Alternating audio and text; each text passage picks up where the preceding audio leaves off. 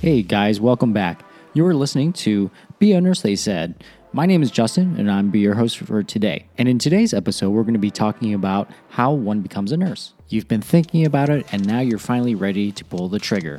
The first step is applying to nursing school. Now, there are two different programs for nursing, and that's one for LVN or LPN.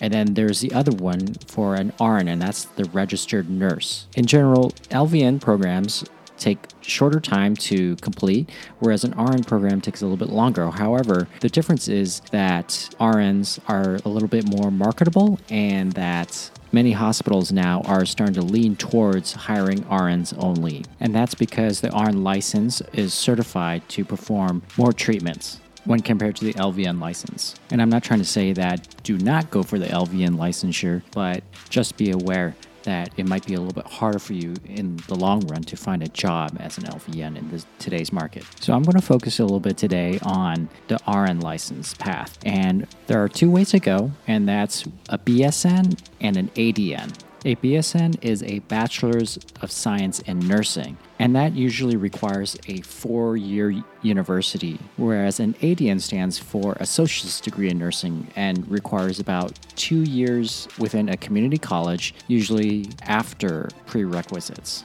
And by prerequisites, I mean classes like anatomy, physiology, nutrition, statistics, microbiology.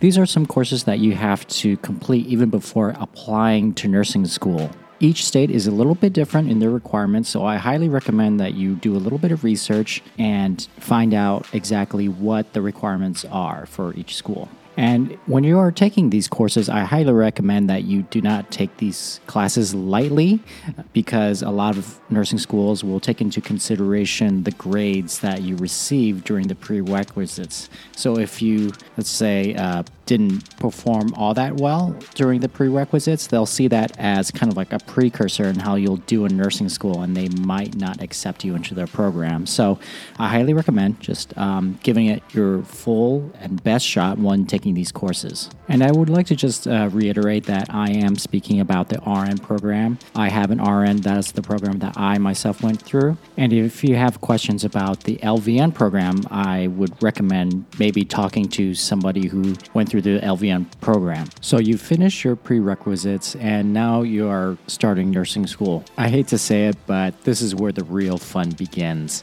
Nursing school for me was incredibly difficult. It was extremely challenging. It was very science heavy and required a lot of time and dedication. And the classes themselves were very fast paced, covered a lot of material, and if you fell behind on your readings, it'd be very difficult to catch up to where the rest of the class was. On average, I would say I studied around four to six hours every day, six days a week. And that comprised of not only reading the chapters, but outlining each chapter, rereading it if I needed to, and attend whatever study session was available run by students or the teacher or TAs. And I also saw some of my classmates actually just record the lecture on a video recorder and then play it again while they were waiting in traffic or something. But whatever you choose to do, you just have to find what you learn best by, whether that's by listening to a video recording or just reading the books or utilizing study groups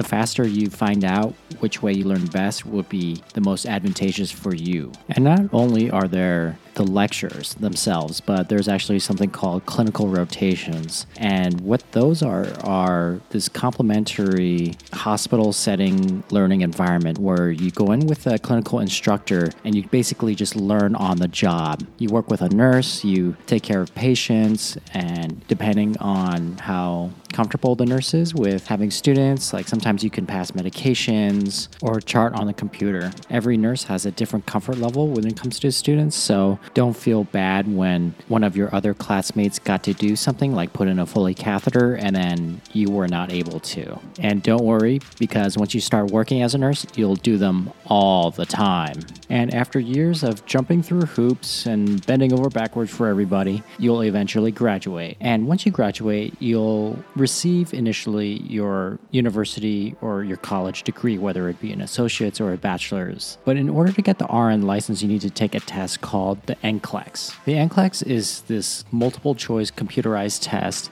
that can ask you about anything that you've ever learned in nursing school. It is a state board examination, and it is definitely one of the hardest tests I've ever taken in my life, and I thank God every day that I never have to take it again. And I share these things not to scare you or discourage you from going into nursing. I want you to pursue nursing. This is why I'm doing this whole podcast in the first place, but I feel like it would be a disservice to you if I were to like lie and say like it's easy and like anyone could just like do it on a whim without taking any honest consideration about one's goals. And honestly, anything worth pursuing is going to require a lot of hard work. But in return, what you get is a high reward occupation. And every day you come back from work, you can look in the mirror and you can say, I did something to benefit someone else's life. It is not theoretical, you can actually quantify it. It can be big things like my patient wasn't able to breathe very well on their own. So with the doctor, we were able to get my patient onto the breathing machine and therefore saving his life. And also, it can be the small things like my patient patient wasn't able to get a lot of rest because the unit was very noisy. So we moved him or her into a private room so that they could get proper rest. And that about wraps it up for today. I hope this episode finds you well. I hope it motivates you and it encourages you about nursing. And I'll see all of you in the next one. Take care.